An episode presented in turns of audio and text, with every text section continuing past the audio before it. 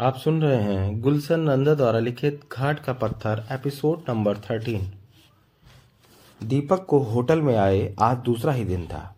वह होटल के कमरे में अकेला बैठा बीती बातों को याद कर रहा था। उसने खिड़की खोली। सामने समुद्र ठाटे मार रहा था। हवा के ठंडे झोंके पानी पर से होकर खिड़की के रास्ते कमरे में आ रहे थे। उसका हृदय लिली के लिए रो रहा था।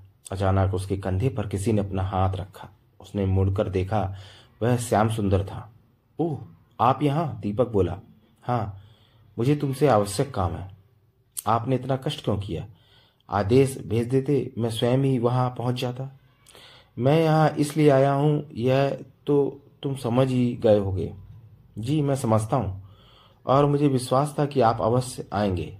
क्रोध शांत होने के बाद ही मनुष्य हर ओर से भली प्रकार सोच विचार कर किसी निश्चय पर पहुँच सकता है। मैं तुम्हारा मतलब नहीं समझा।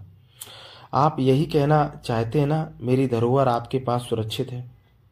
अनजान बनने का प्रयत्न करो। मेरे सब कागज़ और रजिस्टर कहाँ हैं? अलमारी तो खाली है। वे मेरे पास सुरक्षित रखे हैं। कहाँ? उन्होंने कमरे में दृष्टि दौड़ते, दौड़ाते हुए पूछा।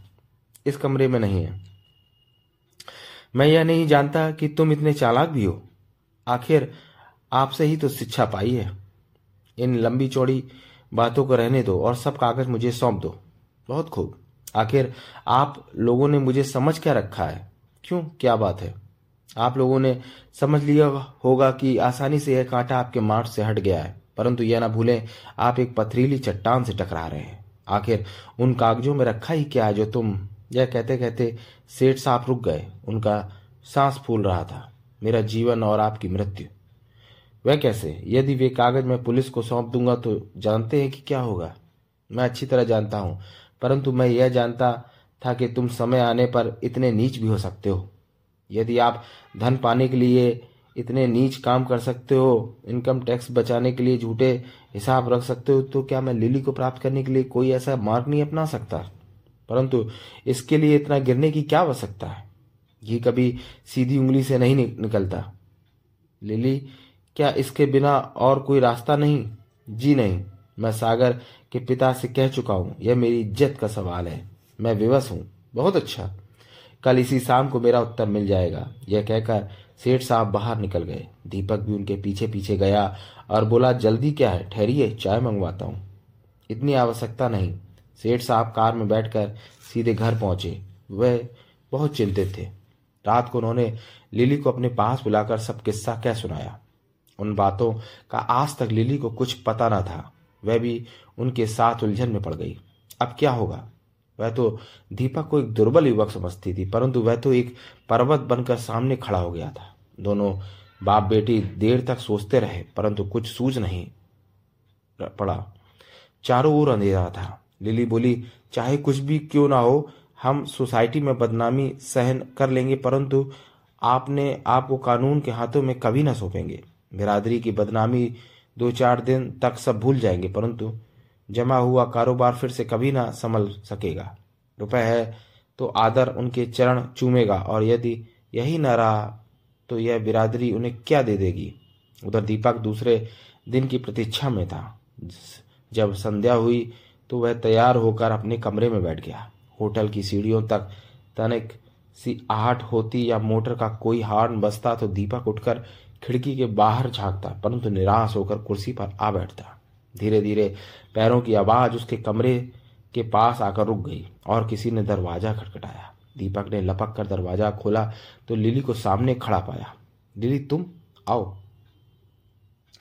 लिली अंदर आ गई और दीपक के पीछे से दरवाज़ा बंद कर दिया। लिली कुर्सी पर बैठ गई। यह भी अच्छा हुआ कि डैडी ने उत्तर तुम्हारे हाथों भेज दिया। दीपक ने लिली के चेहरे की ओर देखते हुए कहा। लिली ने कमरे के चारों ओर एक सरसरी दृष्टि डाली और उत्तर दिया, जी। फिर तो मुँह मीठा कराने के लिए कुछ मंगाऊं? दीपक, क्या अभी तक तुम्हारे हृदय में मेरे लिए स्थान है या केवल अपनी हट ही पूरी करना चाहते हो? लिली, तुम चाहे मेरी ओर से ध्यान हटा लो, परंतु दीपक से लिली को कोई पृथक नहीं कर सकता। तुम्हारे लिए मेरे हृदय के द्वार सदा के लिए खुले हैं। ये दो आँखें तो तुम्हारी प्रतीक्षा करते करते थक चुकी हैं। दीपक कुर्सी के बाजू पर बैठ गया और लिली के बालों को छेड़ने लगा। देखो, इस प्रकार किसी के बालों को छेड़ना ठीक नहीं। यह कहकर लिली कुर्सी से उठी और खिड़की में जा बैठी। दीपक भी उसके पीछे जा खड़ा हुआ और बोला, लिली, देखो, सामने समुद्र में लहरें किस प्रकार तट से मिलने के लिए लालायित हैं। मिलने जा रही हैं या टकरा टकरा कर वापस लौट रही हैं? टकराएँ या आकर मिले मतलब तो एक ही है। दीपक फिर लिली के बालों से खेलने लगा। मैंने कहा ना किसी लड़की के बालों से खेलना नहीं चाहिए। क्या तो उसे लड़की अपनी सुदबुद खो बैठती है। मैं भी तो यही चाहता हूँ कि तुम मुझमें खो जाओ। उसने बाल पकड़कर लिली का चेहरा अपनी ओर कर लिया और उसकी आँखों में आँखें डाल दी। लिली की आँखों में वह चंचलता और उसके चेहरे पर वही आवा थी जो दीपक का सर्वस्व लूट कर ले गई थी। उसने अपनी बाहें लिली के कमरे में कमर में डाल दिया और उसे अपनी ओर खींचते हुए कहा, लिली कभी कभी मुझ पर यह जंगलीपन सा सवार हो जाता है। बुरा तो नहीं मान रही? लिली ने तीखी नज़रों से देखते हुए उत्तर दिया, चलो हटो। और दीपक के पलंग पर जा लेटी। उसके होठों पर अर्थ भरी मुस्कान थी। दीपक उसके बालों से खेलने लगा। लिली के बालों की सुगंध से दीपक पर नशा सा छा गया। उसने अपनी नाक लिली के बालों पर रख दिया और उसके बालों को चूम लिया। लिली तो क्या मैं आप समझ लूँ कि डैडी और तुमने मेरे ही पक्ष में निर्णय किया है? निर्णय चाहे जो हो, परंतु तुमने ऐसा क्यों किया? इसके अतिरिक्त तुम्हें पाने का और उपाय भी तो ना था। तुम तो कहते हो कि तुम्हें मुझसे सच्चा प्रेम है। मैंने इसे अस्वीकार कब किया है? सच्चा प्रेम तो ऐसा मार्ग अपनाने की आज्ञा नहीं देता। कैसे?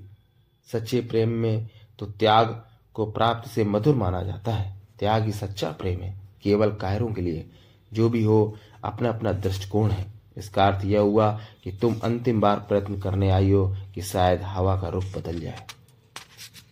नहीं, ऐसी कोई बात नहीं। मेरा निर्णय तो हो चुका है। क्या? मैं तुम्हारी हूँ।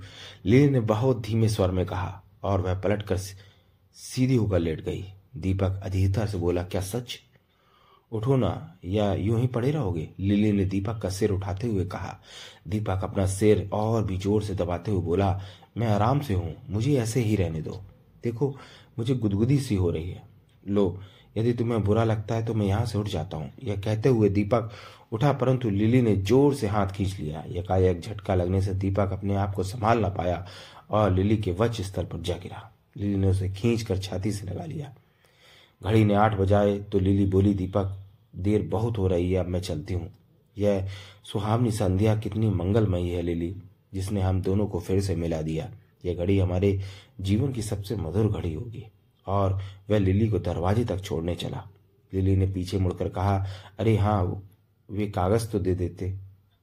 उनकी इतनी जल्दी क्या है? जल्दी तो नहीं है। मेरा मतलब था कि डैडी, जब तक वे कागज़ न मिलेंगे, उन्हें व्यर्थ ही चिंता रहेगी। उसके लिए तुम ना घबराओ। मैं उन्हें अपने आप ही लौटा दूँगा। यह दूसरी बात है, यदि तुम्हें मुझ पर विश्वास नहीं तो। यह तुम क्या कह रही हो, लिली? तुम पर भी अविश्वास दिखाई तो यही दे रहा है। मेरा मतलब था कि यदि मैं ले जाती तो हम लोगों का आदर डैडी की नज़रों में बढ़ जाता। तब तो अवश्य ले जाओ, यह कहकर दीपक कमरे के कोने की ओर गया। और उसने अपने सूटकेस का ताला खोला और एक बड़ा सा लिफाफा और डिब्बा उठा लिली के हाथ में देते हुए बोला, यह संभाल लो, सावधानी से ले जाना। अब खजाने की ताली तुम्हारे ही हाथ जा रही है, मेरे हाथ तो खाली हो चुके लिली ने दोनों चीज़ें सावधानी से अपने हाथ में ले ली। देखना, कहीं मुझे पछताना ना पड़ जाए।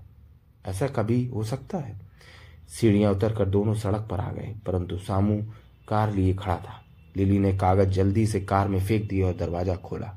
पिछली सीट पर सेठ साहब भी बैठे थे।